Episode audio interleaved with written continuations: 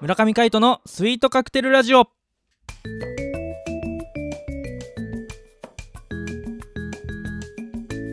スイートカクテルラジオ始まりましたこの番組はミュージシャンの村上海人とデザイナーの馬場翔一が音楽とデザイン時々何かについて語り合っていくトーク番組ですこの番組へのご意見ご感想などはメールまたはツイッターの公式アカウントよりツイートメッセージなどでお送りくださいリスナーの皆様からのご連絡お待ちしておりますはい今回もミュージシャンの村上海人とデザイナーの馬場翔一でお届けしますよろしくお願いしますお願いします椅子がギーギーなるんだよね ちょっとねまあいいんじゃないちょっと生活感あってすいませんねうんうんいいっすよそんな のはねちょっと今度油さしておきますはいそれよりねもうさはいっき、さっきですよはいあの僕ら連チャン撮りしてますから、はいはいえーローカルフードの話ああねしてね月曜のねそうそうそうそうもう爽やかのハンバーグがねこう頭の中のイメージから抜けなくて抜けなあああのレア感のねくてそうそうあーもうお腹がぐるぐる本当になっててですねももう中華2番の話してる時も気が気じゃなかっうなんかギュルギュルギュルギュルってねたそうそうそうそうお腹の音なのか椅子の音なのかわからないぐらいそうもうお腹でしょお腹きっかん全部お腹に なるとほぼねまあねあの本当にああの我々食べないでやってるからねうんうんうんまあ大体夜が多いんだけどうんさあね食べるとね眠くなっちゃうんだよねカイトねそ大丈夫うそなんかれねうんそう最近最近まあずっとなんだけど食べるとすぐ眠くなるい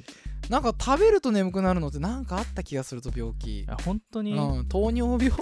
やばいんじゃねえー大丈夫いやあのしかうもんそれはあのいっぱい食べたら眠くなるじゃないんですよちほょっんとでなちょっと食べても眠くなるんですよね本当にいうんやでもカイト忙しいからやっぱり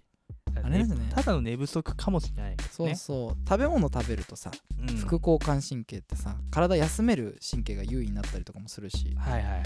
うんだからそういうのもあるんじゃないのかなあうんそう糖だよ尿病じゃないことを祈ってきっと大丈夫だよきっと大丈夫まだまだ若いからまだまだそうそう全然いけると全然いいうこけるとで今日も水曜日やっていきたいと思いますはいシネマでウェンズデイ世界で初めての映画は1888年に登場した無声映画そこから月日は経ち今現在お映像と音には密接な関係がありさまざまなシーンに合う臨場感あふれる音楽動きとリンクした効果音など映画に音楽は不可欠となっておりますこの企画はそんな映画を題材に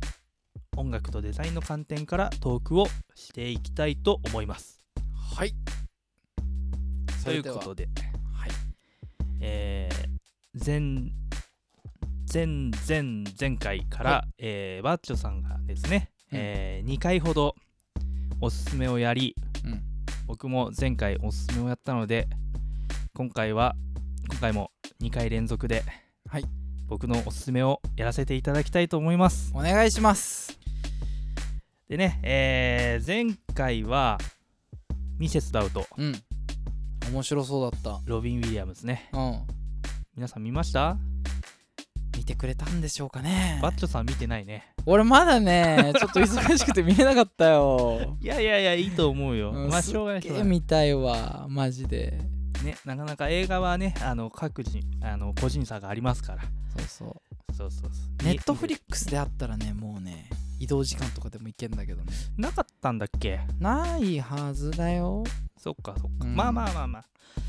まあ、そんなところでね、ロビン・ウィリアムズさんのね、えーミセス・ダウトも見ていただきたいんですけど、うんまあ、それはハートフルコメディみたいなね。はいはいで、えー今回紹介させていただくのは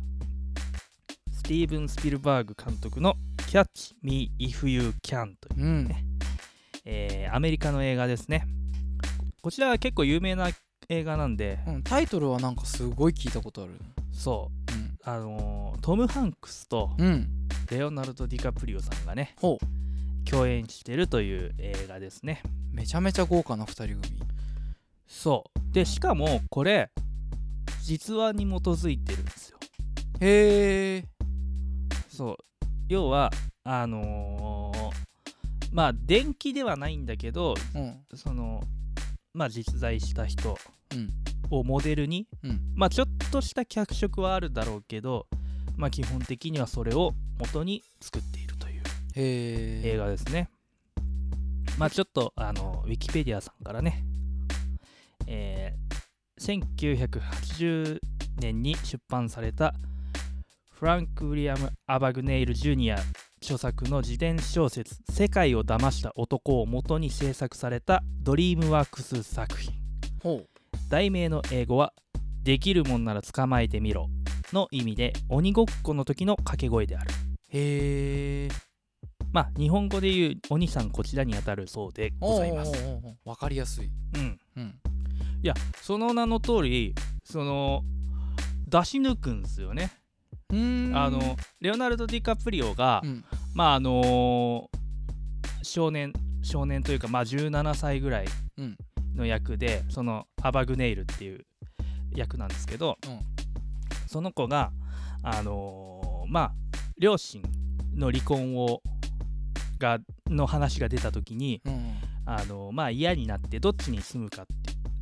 どっちについていくか、うんお父さんなのかお母さんなのかっていう時になんかもうやるせなくなっちゃって逃げ出すんですよね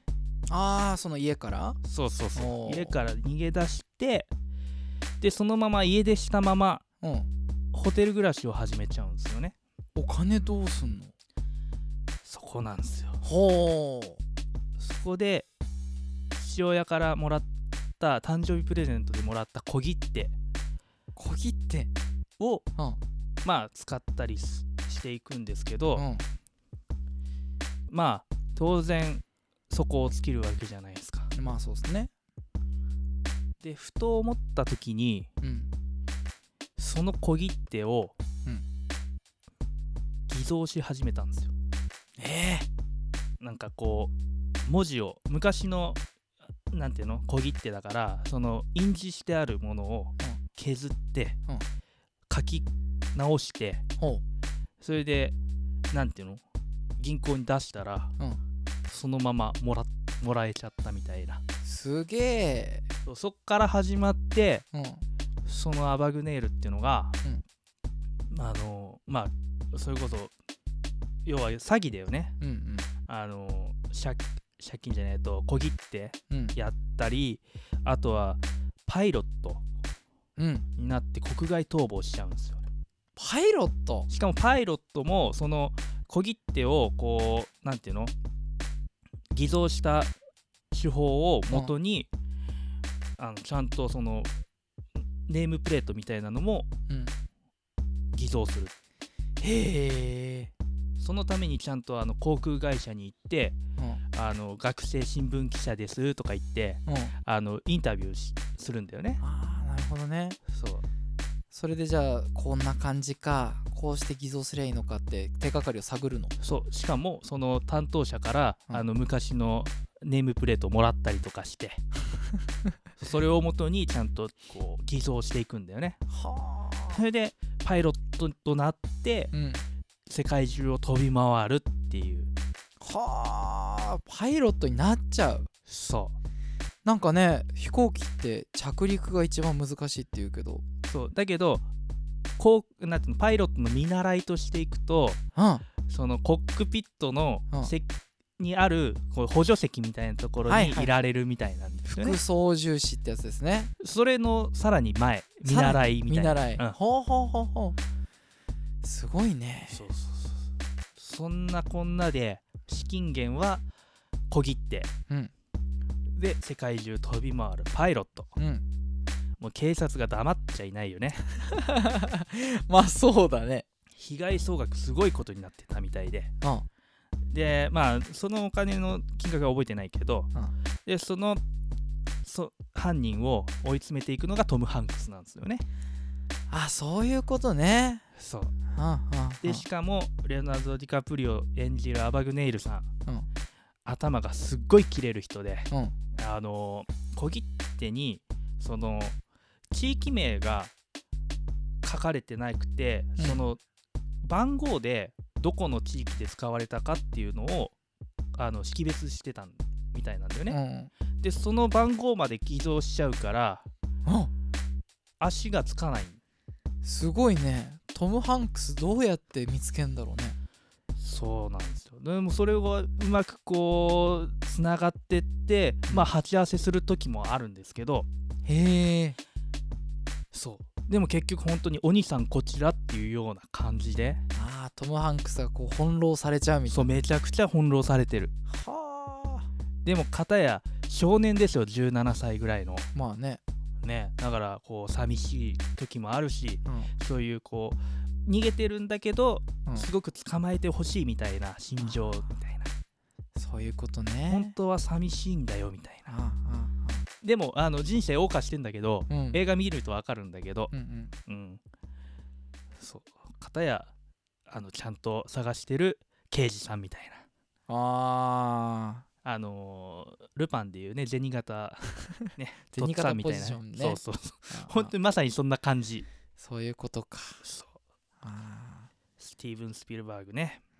ちょっとじゃあ夢もあるような感じで書かれているそうっすね夢ありますねうーんただまあ本当にあった実話だから、うんうんあのー本当にやっちゃいけない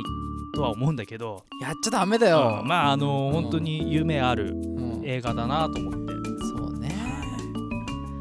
やーそういうなんなんですか追われるもの追うものみたいなのって結構惹かれるものがあるよねあるなんだろうねなんかワクワク感っていうかねそうだねスリル感もあるし人生追うものと追われるものが分かれてるのもなんですねあそんなもんかもしれないですそうだよねね追われたいそうね 追われたいなどっちかまあということで、えー今回もえーお相手はミュージシャンの村上海人とデザイナーの馬場翔一がお届けしましたまた会いましょうバイバイ